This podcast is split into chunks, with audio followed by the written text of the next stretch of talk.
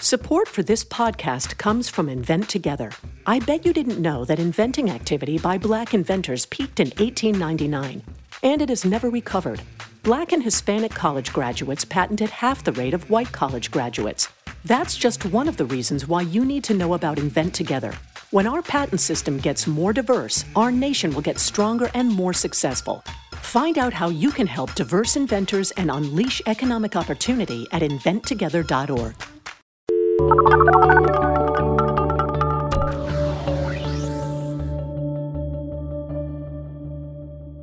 and welcome to the Pollsters. I'm Margie Omero, Democratic pollster with GBA Strategies. And I'm Kristen Soltis Anderson, Republican pollster with Echelon Insights. And each week we bring you the polls driving the latest news in politics, tech, and pop culture. So I did this super fun thing last night that was not watching primary results because we're going to talk about that in a minute. That was also super fun.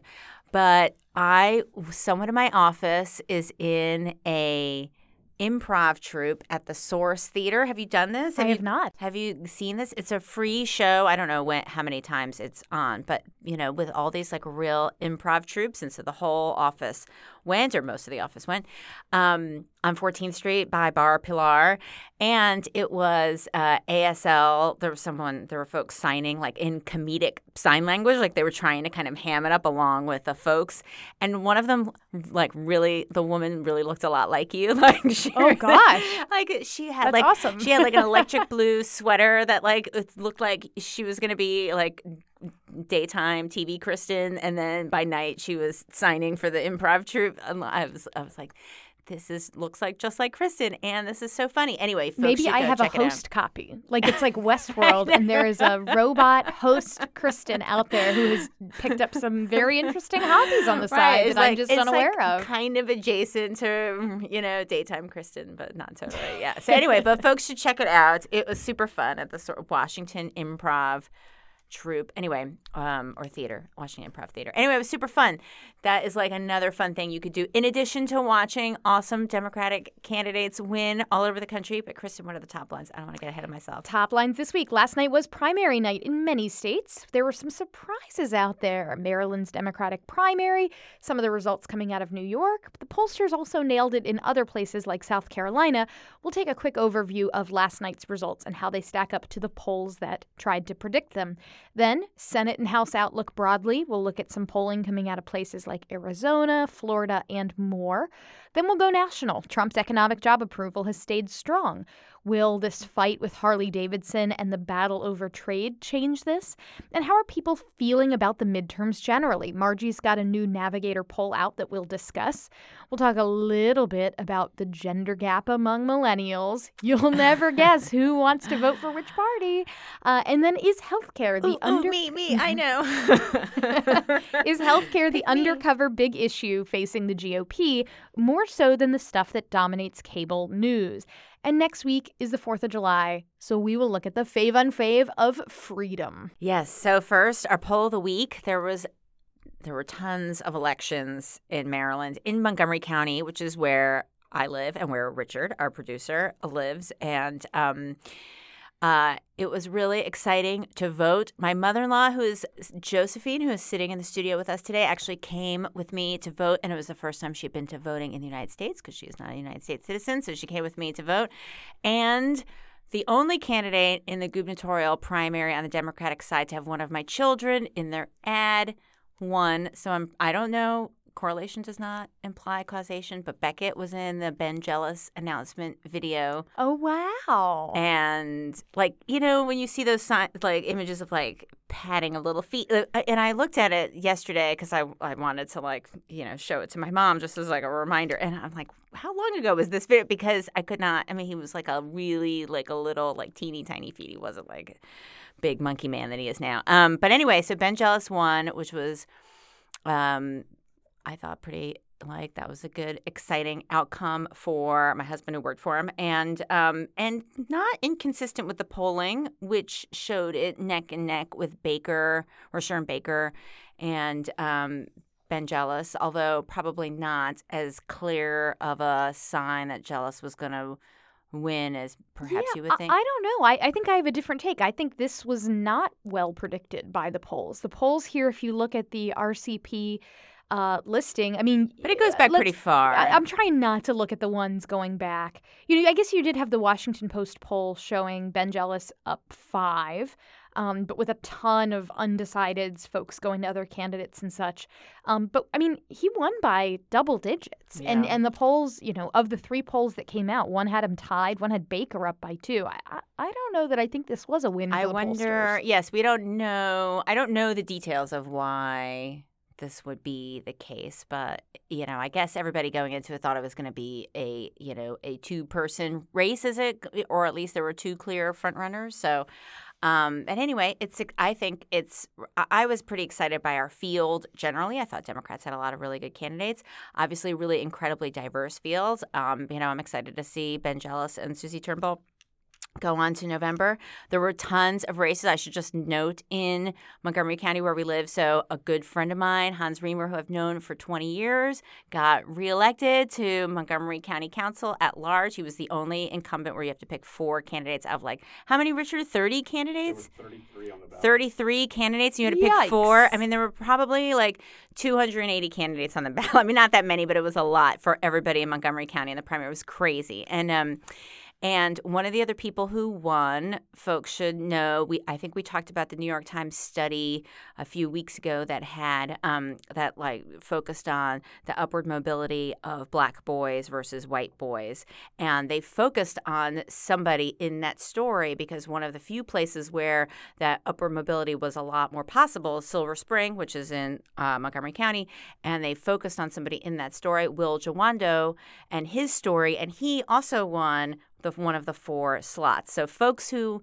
that's how I'm tying it all together. So if you read that story, you heard us talk about it, and you if you listened to the daily or if you read that, you would have seen Will Jawando's story. He was one of the other um, people. So um, so anyway, that's all. Yeah. That's and mine. if you're a Republican, the good news that you have is that according to that Washington Post University of Maryland poll, which again was the closest, I believe, to predicting the correct result on the Democratic side, when they do general election matchups, um, they still have Hogan up 51% to uh, Jealous at 39%.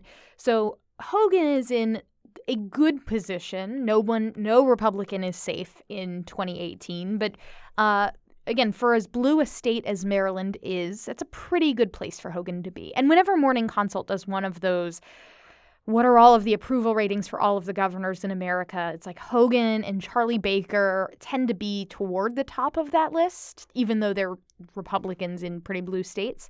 And and again, I, you know, it's no Republican is safe. No Republican is safe. But if you're Hogan, that's a that's a pretty decent poll number.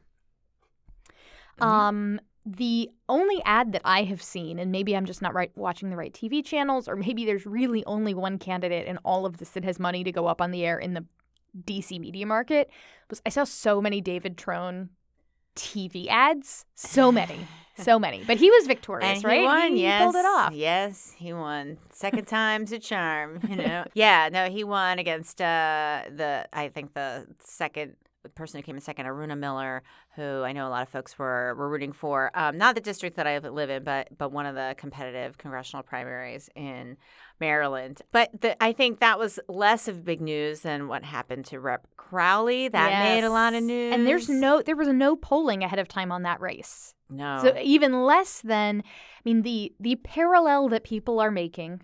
Some people say, to use the construct of our president, some people are saying uh, that this is similar in nature to Eric Cantor's surprise defeat at the hands of Dave Brat, where you had someone who is in leadership, on track to be speaker perhaps one day, who through neglect of their own district is able to be taken out by sort of an upstart that harnesses the energy of the grassroots and sends a shockwave.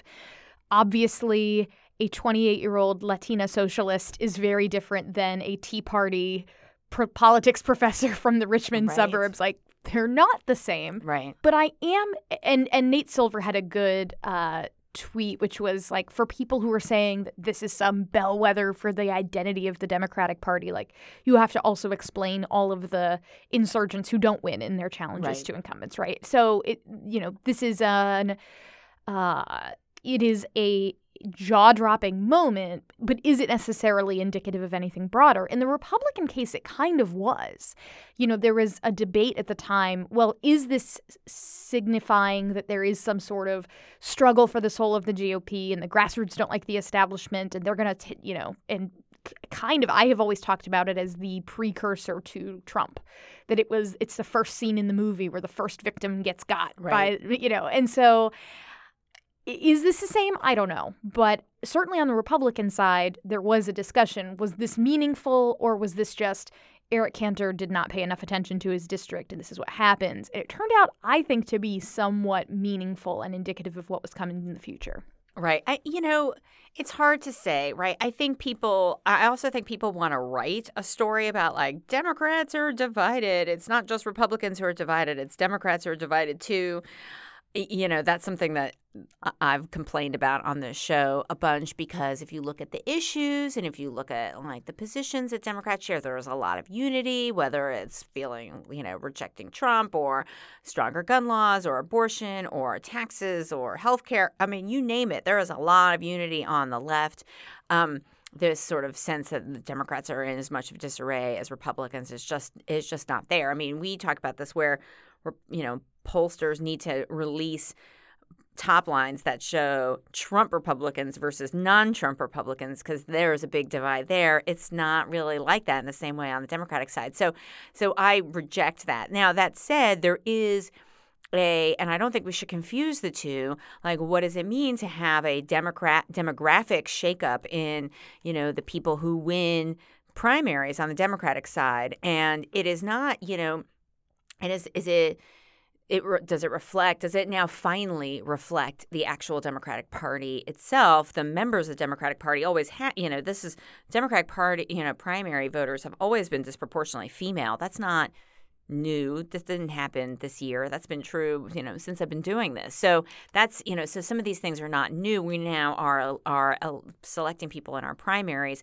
who are more reflective demographically. Attitudinally, I'm not I'm not necessarily sure that there's like a consistent trend. I mean, we're talking about I mean, that was a urban district that that's you know, that's different than Nebraska. That's different than I mean, all these places are different. So, you know, like the take that I don't I can't remember who said it that everyone sort of piled on and dragged dragged on Twitter last night, like, this is going to hurt Democrats in the Midwest. oh, that was Kayleigh McEnany. No, there was a reporter. It was oh. it was a oh, reporter. Okay. No, I mean, it wasn't like a. I saw Kayleigh McEnany's thing that said, like, Stunning. this was a sign of a red tsunami. No, like, I mean. Only red if you mean, like, socialist red, like, no. like red China. I am not, I am dismissing like, that not, take. I, I, figured that was not That the was take not- you were citing. I am just being. I don't have time for that out to be outraged at, at her take because that's you know her job is to have outrageous takes. But somebody like somebody who I felt like should have known better, but whose name escapes me, had a had a take that was like, you know, it, it's just you know, it's like bubble within bubble within bubble, and you know, at the same time, it's it is darn exciting to see all these candidates around the country. Like it is, I don't want to dismiss that and say, well, it's not really happening because it is happening and it is awesome. And it is not just young women. There are older women running in primaries around the country who, you know, maybe they don't get the same kind of treatment, but they are also really awesome. I mean, there are there are tons of really exciting candidates out Well, there. and this is a digression from our polling stuff, but there's a really great Perry Bacon Jr. 538 story out right now that kind of dives into like why isn't this also happening on the Republican Right. side? Um, and this is a I have been working on some research. Uh, sort of separate from the Perry Bacon story on kind of understanding this question. And the results there were really fascinating. And I think part of it goes to that morning consult poll we talked about a week or two ago, where Democrats are much more willing to to not just say like, look, men and women are the same, but rather that like women actively are better than men at certain things that Right. we need in government, and Republicans just aren't willing to go there. That they think if you start saying, well, women are good at X, does it mean that women are bad at, at other things? And like they just don't even want to get Right. near that discussion. Um, so while on the Democratic side, 70% of a man versus a woman primaries for open seats have been going to the female candidates. Right. On the Republican side, it's something closer to 40%. and there are fewer of them. And there It's are a fewer of smaller to percentage of a lower number. Yeah. Um, so on the Republican side, the I mean, you have like an Elise Stefanik who is who is sort of this like exciting unicorn on the right. Like Right. there are unfortunately not a thousand Elise Stefaniks out there throwing their hat in the ring to run for Congress as young women in their 20s or early 30s. Um, and Republicans have to change that if they ever want to, I believe, have more of a chance to win over younger women who they are losing badly with, Right. as we will discuss later on And- in the show. Yes, and this is a heck of a long poll of the week, but hey, that's what's going on right now. So what can we do? But um, but the question that I don't know, like I, I would love to see more Republican women run and win on the right, even if I disagree with them. Like that, At least win their primaries, even if you don't want them to win when the they're general. right? I mean, right? Like, I, like I think that's great. Like, I would like to see a larger percentage of the Republicans who get elected, whatever that number is, be women. I think that would be good for women nationally. That women who live in Republican areas would have someone they can look up to and feel like reflected them and look like them.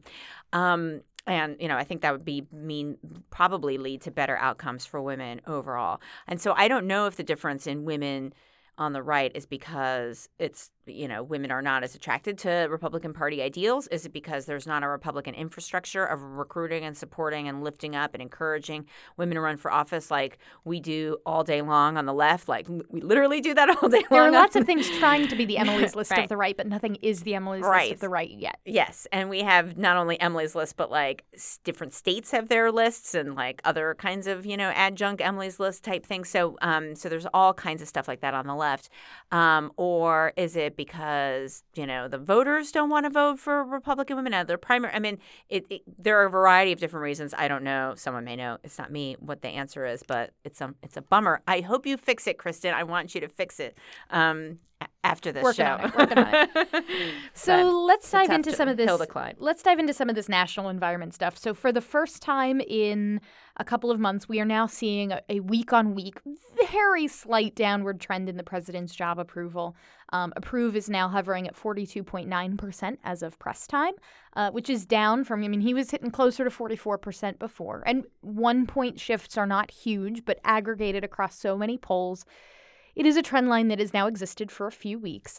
Um, his polling on his handling of the economy is very good, though. Um, his economic job approval has surged six points, according to some polling from CNBC, compared to where it was in March. Um, his overall approval rating, they showed it rise to 41% um, from their first uh, quarter survey, which still puts it kind of below that average, but but pretty close to it. Um, the people are feeling really good about the economy. And I got asked by um, Ezra Klein, so I suspect he may be writing a piece on this. What did I think about the idea that, look, the economy is good and Trump is getting credit for it, and yet his job approval is still 43%. And in an alternate universe, would like a President Rubio presiding over this kind of economy, would his job approval be 43% or would it be 53%? It might not be 63%, but would it be higher if it was a more conventional president Yes. presiding over this? And I was hesitant to say yes. I said I thought so, but also that if he had a teleportation device that could take me to Earth 2 where that's happening, I would be more than willing to go and report back. And maybe actually not report back, just stay there Where do I sign up for my universe? medical exam? Yeah, right? where do I sign up? How do I get a visa to move to that that dimension permanently? Right. Um, it's like no, I was about to make another Westworld reference. I got to get that show out of my head. The finale. The finale was. two. I watched season one. Like I binge watched it on like when I was traveling a couple months ago, and I'm like, this is good. And then the new one, people Nope. seem like it's messing with their head. I'm like, maybe It is. Maybe I'm not. Last week, for I would have told you to watch it, and then I watched the finale on Sunday. Forget it. Don't do it. Walk away. Okay. Walk away now. Save I'll yourself the that- time. I'll take Go that watch advice. Billions or something else. That's the next show I'm going to start. pick a pick a new show. Yeah, so I I think it's well we'll talk about it because we have stuff about temperament and stuff that we're going to get to for sure. But I I don't think that a, a another rival Republican president presiding over this economy who is not like hate tweeting America all day would would would certainly not be less popular. Would Well, I- probably I, be don't little think more that their numbers would be any different among Republicans. right. I mean, Trump's already sort of maxed max that out. Um, I I think it's possible that an alternate universe conventional Republican president presiding over this economy would do better among independents than Trump is. and might even be able to pick up some Democrats. On the other hand, the, the counter argument I keep hearing in my own mind is just remembering that, like, oh, Mitt Romney is racist and sexist. And like Mitt Romney is like so mild compared to Donald Trump that like the treatment of a conventional Republican does not tend to be as different from the treatment that Donald Trump is getting. And so would we see like Donald Trump's polling numbers are fairly conventionally partisan broke like they break down in a fairly conventional partisan way even though he's a very unconventional president. So that's my only pushback to would a more conventional president have different numbers? I don't know because these are kind of conventional numbers. I don't know. I mean, he had no honeymoon whatsoever. He True. made no, you know, he never has made any outreach to Democrats or independents. You know, like you've seen past presidents like, I'm going to nominate someone in my cabinet who's from the other party. And everyone's like, everyone applauds politely. Like, you know, Trump is not, that's not his thing. You know, that's, he hasn't done any of that. And not only has he not done that, he, you know, I mean, we don't need to go through the list of all the grievances, but I mean, he appeal he drags the party further to the right and never mind appealing to independents and democrats so he he's never had any lift or boost with some folks where folks can say well i did like that thing he did which you would have in the first year or so with someone from you know with someone in a more conventional taking a more conventional posture Mm-hmm. so Now, he does, even though this poll shows good news for him on uh, the economy, it does show less good news on immigration. Only 51%, or pardon me, 51% of Americans disapprove of his immigration policies. However, that's unchanged from last quarter and from last year. So those numbers have not changed as a result of the stories around um, the family separation policy, which may seem surprising. But again, if you if you believe that Trump's job approval is just in some ways fairly set in stone by immovable political polarization forces, that's a less surprising finding. Right. And then if you see, well, what does this all mean for the midterms, which obviously is what people are talking about a lot right now and this week in particular? I mean, the generic ballot is still showing a Democratic advantage of plus six. It's not as high as it's been, but it's not as low as it was a couple weeks ago, where that was a moment. It, it's expanded and, and has stayed there. There's been a wave of public polling that shows Democratic advantages in a variety of places. So in Arizona and Ohio, Senate races, you have Democrats there doing quite well with strong leads. Um, Florida is tighter. I think Florida looks like Florida is going to be tight. You know, it's mm-hmm. that's just you know that's where that race is. I mean, you have two very well-known candidates. I mean that that race doesn't seem to be moving around so much. Then Monmouth has been doing. We amplified this on Twitter. I don't know if they're still. I don't know if Patrick is still Patrick Murray still taking requests of where they're going to poll in congressional I love the idea districts. it's taking requests. It's like going Like up and being like, like he's like "Can you a play piano the bar. electric Yeah. slide?" I'd really like to hear scenes from an Italian restaurant, and also, Exactly. could you pull like New Jersey eleven? right. That's exactly what it's like. Um, so Virginia. Is there even a New Jersey eleven? Yes, there is. um, so he, uh, so anyway, he they released a poll. I should say he, they, Monmouth released a poll in Virginia 10 that shows Barbara Comstock down. That's one of the sort of perennial top targeted districts. I think they're coming out with some more. Um, uh, West Virginia poll that they released shows an advantage for Manchin, So that's another Senate race. Anyway, so it shows, you know, uh, polls from different outlets at different times in different places show advantages for Democrats, even as Trump's numbers are, you know, I don't know, do we want to say fine? I guess not getting worse. Particularly and doing well on the economy, if we're going to be generous, um, but that hasn't translated to, at least at this moment, uh, benefits for Republican candidates. What was fascinating to me about the Arizona poll, um, and as a from time to time card carrying establishmentarian, well, no, I actually can't say that anymore now that in my column I have defined establishmentarians as like people who just sort of excuse everything Trump does. So I I am I can't use Hmm. that that phrase. But this poll showing that Kyrsten Sinema actually does performs the same against Martha McSally as against Kelli Ward, I think is very runs counter to the conventional wisdom you would hear among Republicans in town, Right. which the idea is, oh, we've got to get McSally through the primary because if McSally wins the primary, then we got a real shot at hanging on to that seat and we'll be good. But if it's one of these other two people, and this poll really confirms that, like, if Joe Arpaio is the nominee, it's lights out, like it's Oh over. gosh. Um, that like right now, Kyrsten Sinema thought? is ahead by 25 points, and I've I mean I've done focus group research for unrelated clients and projects where when you bring up Sheriff Joe, even among like Trump-based Republicans, they are divided about whether he is like fighting for them or whether he's just kind of a corrupt jerk who is a poor representative of their mu- movement. But anyways. The fact that Kelli Ward and Martha McSally poll very similarly in this poll, I think, is a surprise Yeah. if well, you are a beltway type. Right. Uh, Well, this is an a this is an initial vote, right? I'm assuming I didn't haven't looked at I don't have the top lines in front of me, but I'm assuming the way they've released this that these are just you know where the vote is right now, not a you know after message testing or profiles or if you you know compare the two, how, which one is a better you know candidate in the general once people hear more, which I'm assuming some you know which this poll is not trying to do, but someone is doing so establishment folks who say McSally is a better candidate than Ward may be looking at some other kind of simulation and not sort of where the vote is initially. But certainly wouldn't be the first time that an establishment group on either side had said had had a contrarian view about a primary candidate's viability than what voters thought. That certainly that certainly is, you know, a thing everybody everybody does from time to time, right? Every state will see from time to time. Yep.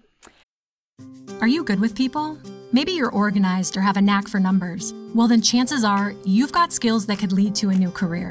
A Google Career Certificate can help you get a foot in the door with top employers in fast growing fields like IT support, project management, data analytics, and user experience design. It's professional level training developed and taught by Google employees, and it's all online so you can learn around your schedule.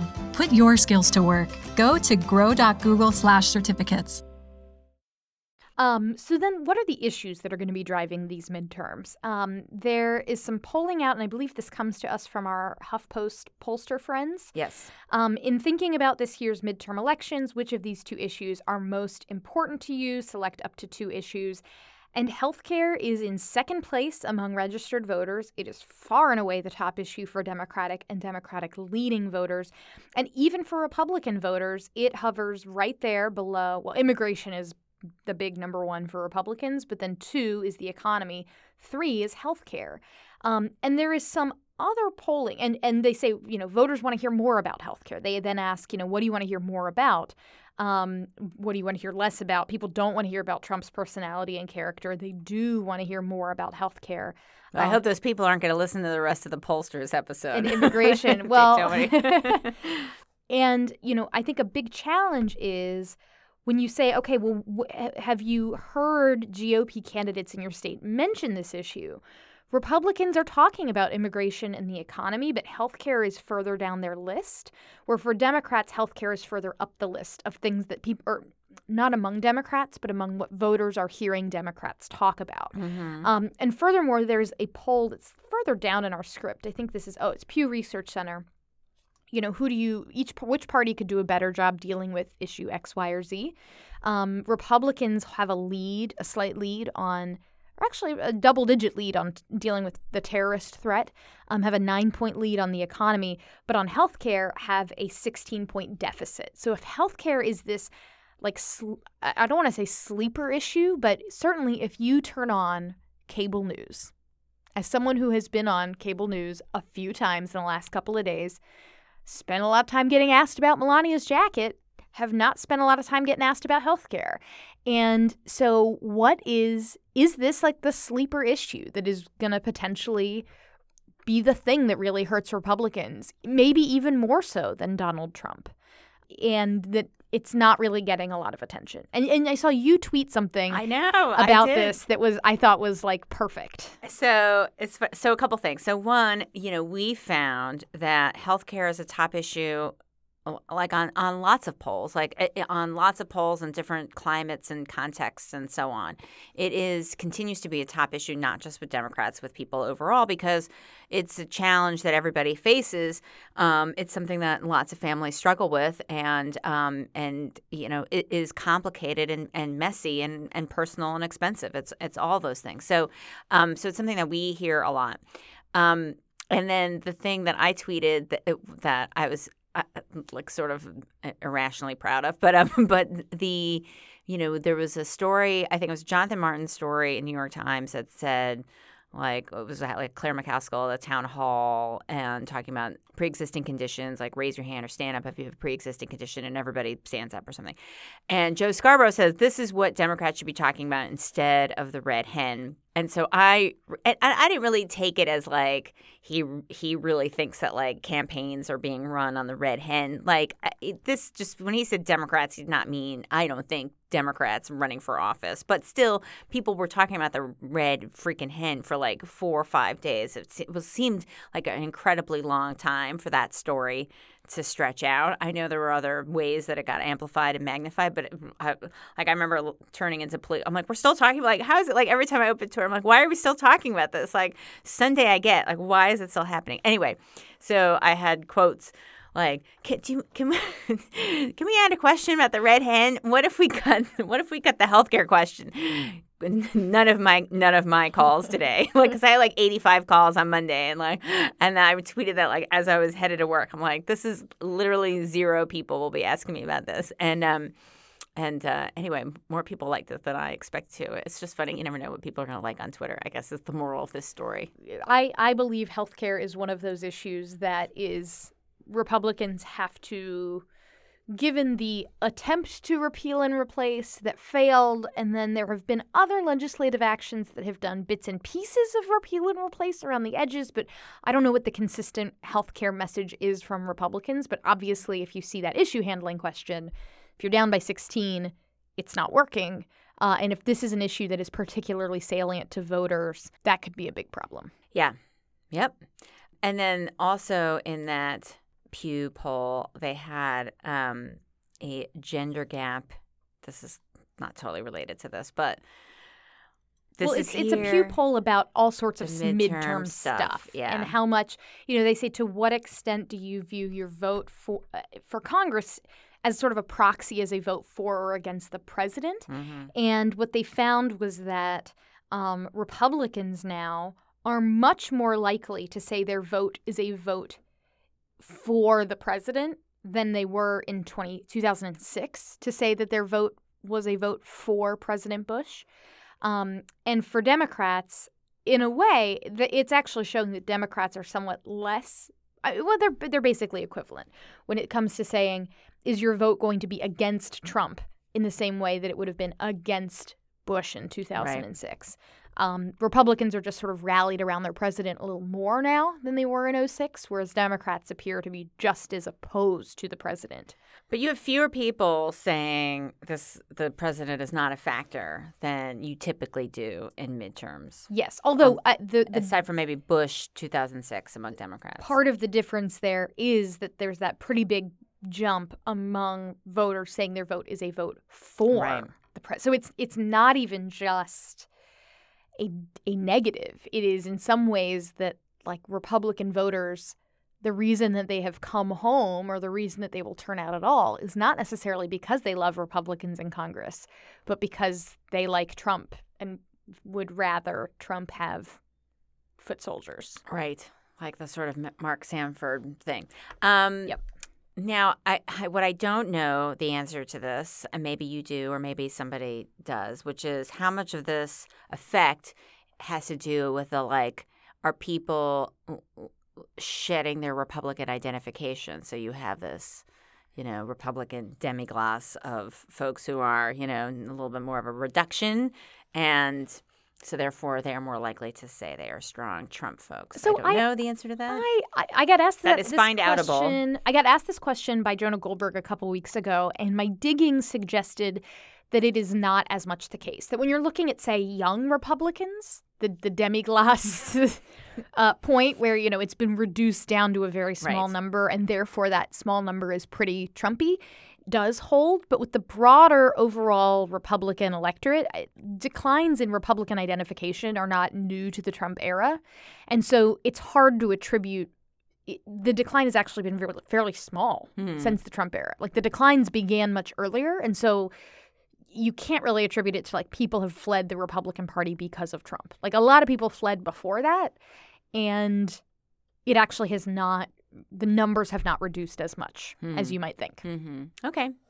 Well, that's good to have that comparison. Um, speaking of younger people, though, and the Ooh, Republican boy. Party, Ooh, this is the same Pew poll, and they have the generic vote, and there's a gender gap. There's always a gender gap. It doesn't even matter what kind of year, or there's always a gender gap. And- by gender gap, I mean women are more likely to vote Democratic, men are more likely to vote Republican um, than each other, not necessarily than the other party.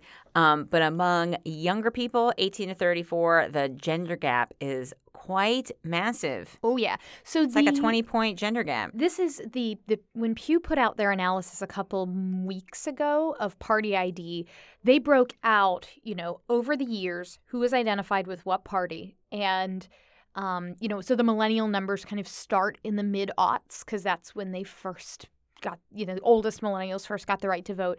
And what it basically showed is that Republicans have done fine among millenni- young millennial men and that that trend line like doesn't move starting in you know 2004-ish moving Right. forward like the numbers stay pretty stable very slight dem lean in terms of id but the millennial women number just like it starts in not a great place and it ends up with like d plus 50 on party id when you count leaners i mean it was like what and so this when you take a look among millennials you see um, Republicans actually plus three among uh, millennial men. Um, but among millennial women, they are, and I want to make sure I'm getting this math right, minus 44. Ouch. Minus 44. So it's right in line with that party ID. Yeah. I mean, that is, and when you take a look, I mean, for older women, it's D plus three. Yeah. I mean, the gender gap between men, I mean, there's a five, three to five point difference between men and women in their party, you know, preference. It's it's pretty small. But Yeah, for the difference between men and women among younger people. So it's not just younger people are more Democratic, younger women are more Democratic, and younger men are more Younger Republican- men more look a lot like older men. Yeah. Actually, in this poll, this one has re- uh, Republicans with a plus five among older men. Yep.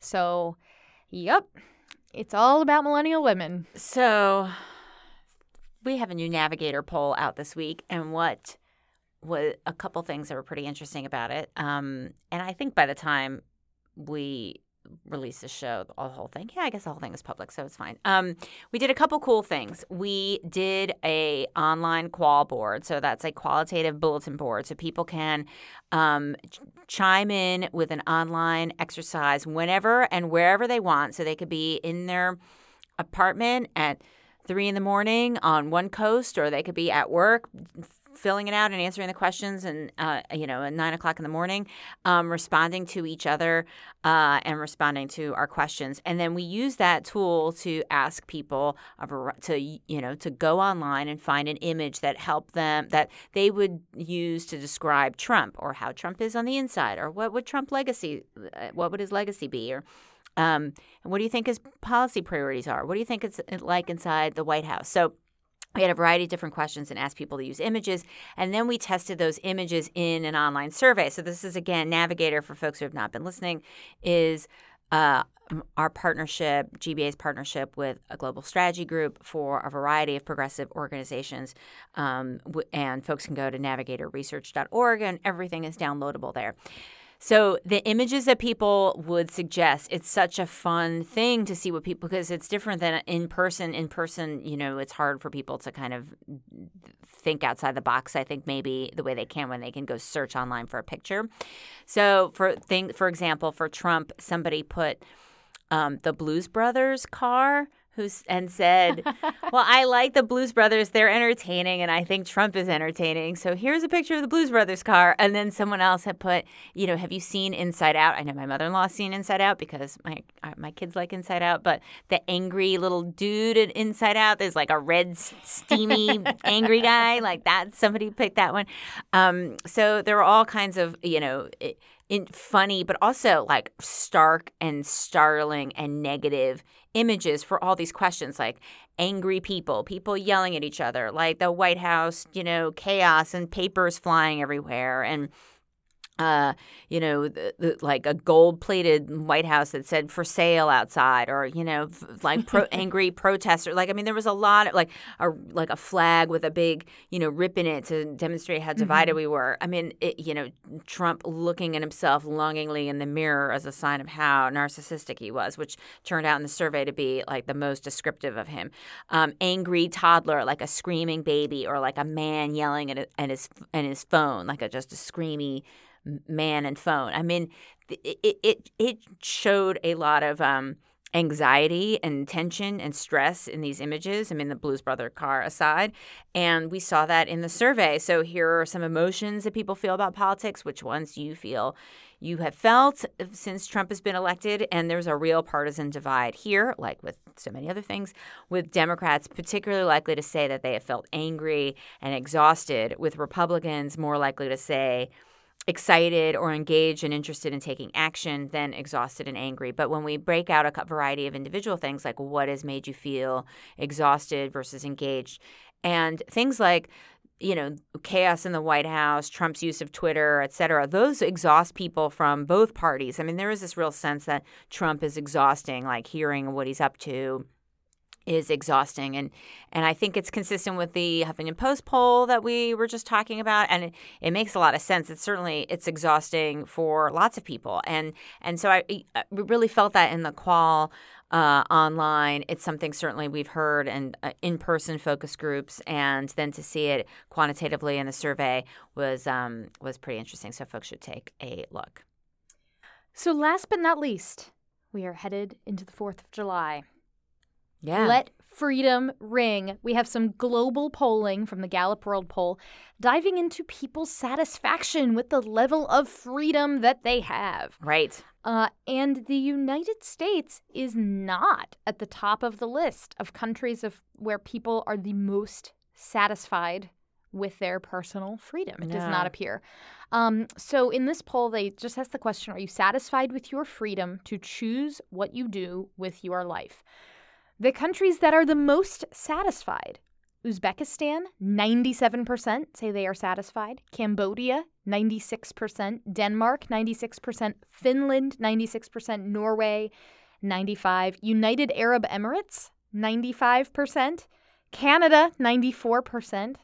Iceland 94, New Zealand 94, Costa Rica 93, and Sweden 93. Got lots of uh pretty diverse list. Lots of Scandinavian yes. representation. Well, that's not a here. surprise, right? They're always the top of all of those. Like, are things going well for you? Yes, I'm from Scandinavia. Like, they always seem to be at the top of those lists. But which right before I got here, the reason why I was so hyped up is because Sweden just defeated Mexico 3 0 mm. in a bonkers match. And at the same time, Germany and South Korea were playing a match, and it knocked Germany out, which is now the fourth time in a row that last time's World Cup champion gets defeated. Mm. It was crazy. Mm. It was crazy. So it seems as though, however, Sweden. Let's see, who advanced out of Group F? Out of Group F, we have Sweden and Mexico. So Sweden's on this list. Um, Iceland did not advance, but they defeated someone in a surprising match. I think that Argentina. So I have another focus group after this one. so I know that it sounds like you're really interested in this. This is which is who's last out week of was like my favorite thing. Who's getting out of Group F is not on my list of questions to ask tonight. using focus group techniques around me. Um, American satisfaction, by the way, with freedom is not that far below Sweden, Costa Rica, you know, those other names I mentioned. In the United States, it is at 87%, which ties where it was in 2014 and is about where it's been for the last decade. In fact, it is an increase um, of 12 points. The, the lowest point was in 2016, where only 75% said they were satisfied with the freedom to choose what to do with their lives. And Yes. freedom seems to be on the march. Well, it seemed, I think, from the article, the Gallup story around this, that there was a partisan jump that this was from an increase among Republicans, which would not be surprised given everything we know about everything. And, you know, I have to tell you, I looked for something like funny, like a poll about fireworks or. You know what I didn't look at? Maybe I should have. Was like how much Fourth of July like clothing do you have? Like, do you have a bunch of Fourth of July stuff? Like, that's always seems to be like a good theme that people buy stuff for. Like, how much money you're going to spend on Fourth of July? I couldn't find any of that. Like this, there was some somber polling out there. So this was this was the best I could do to end on a light note. Um, so some key findings now. Happy primary day to those who celebrated. I, for one, really love the diverse Democratic candidate field we have going on right now. But the rest of this polling this week is super serious, y'all. And can you take some time off next week? We are going to try and take a little time off next week. We're going to take a break next week, we think. We're going to try. Hope you get to spend some time enjoying being American rather than being exhausted about politics. Unless you're from abroad, and we love our international listeners, and you can continue to be excited about being from wherever you're from. You can find us on Twitter at, at the pollsters, individually at, at Margie Omero and at Soltis Anderson at www.thepollsters.com, or you can find us on Facebook, where throughout the week we post links to the stories we might talk about on the upcoming show. Tell your friends, leave a review, and we'll talk to you next. Well, we won't talk to you next week. Well, we'll be on Twitter. We'll be on Twitter. Talk to us there. We love you guys. Bye.